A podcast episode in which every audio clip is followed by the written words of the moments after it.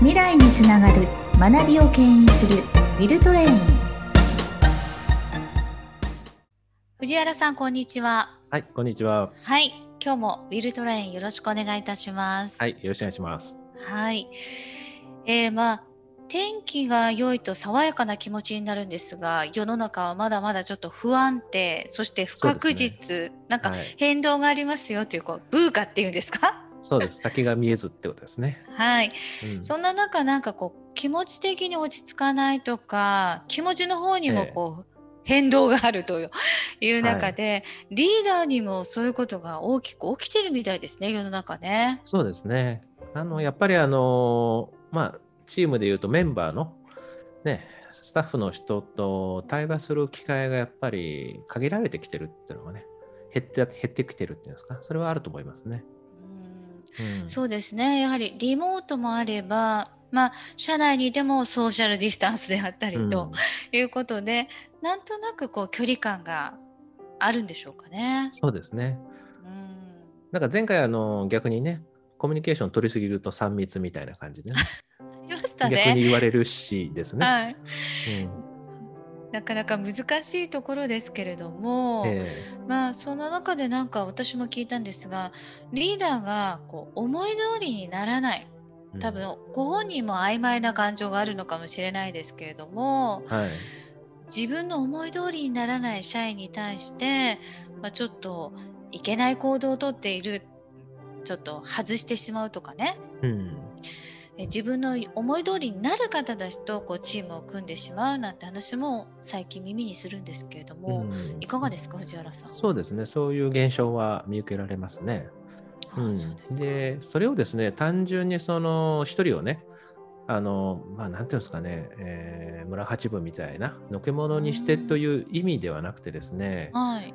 なんかあの、うまく進んでない、まあ、仕事がね、プロジェクトでもいいんですけど、うまく進んでないことを、その人のせいにしながら、周りの人をなんかね、結束させようっていうね、なんか変な意味で使ってるような気がしてしょうがないですね。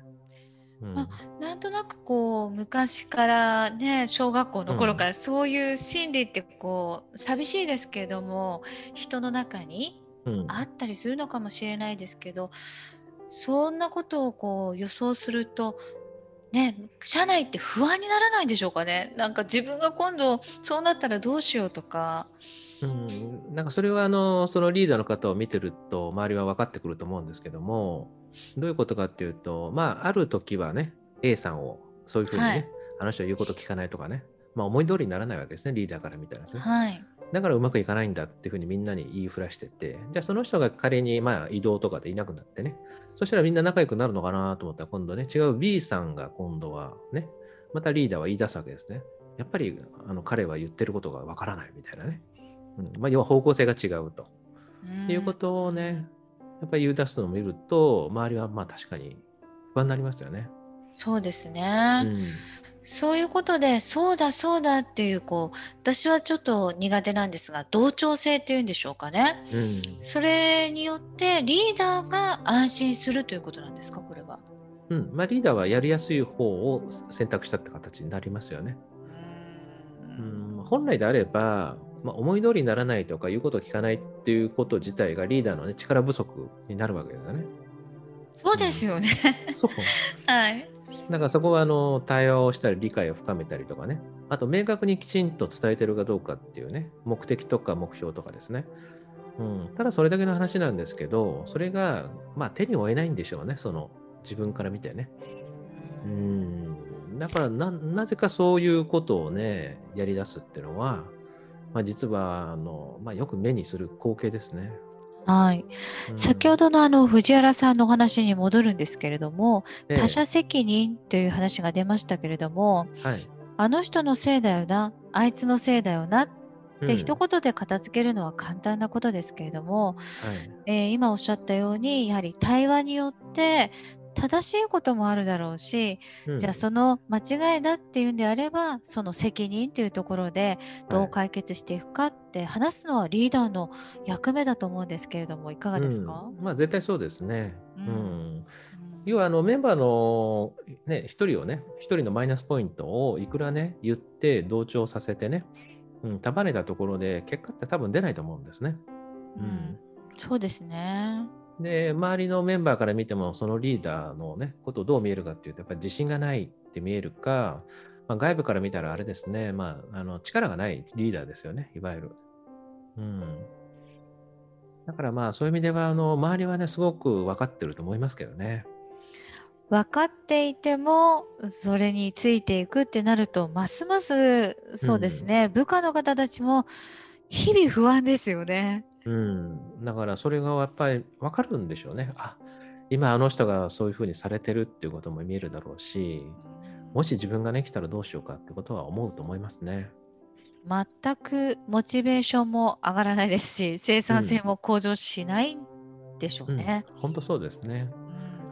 では本来はリーダーはどうしたらいいんでしょうね。あの、うん、繰り返しますが、うん、だからあのじゃあ仮にその思い通りにならない人がねいたとしてじゃあその人のマイナスなところを見て対話をしてねコミュニケーションしても結局思い通りにならない。で向こうもそうですね。相手方もそうですね。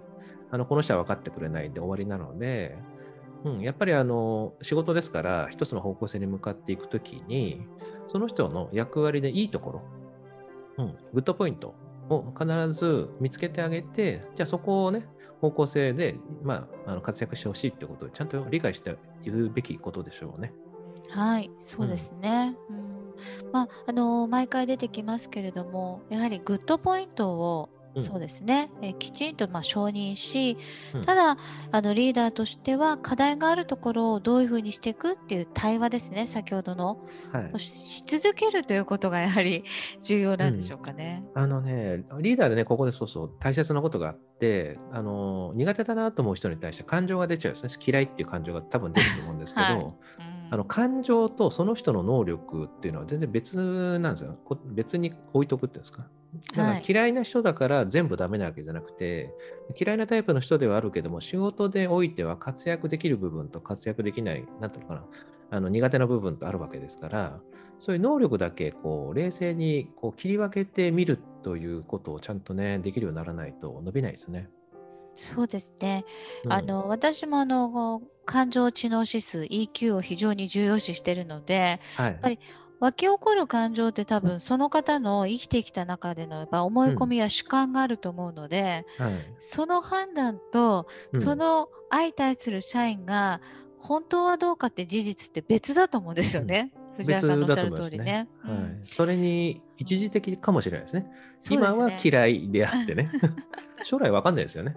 そうですね。うん、ってなると途中出たそのゴール設定に対して事実をどう動かすためにリーダーはまあアプローチするかっていうのが、まあ重要かなと考えるんですけどいかがですか？あやっぱりそこだと思いますね。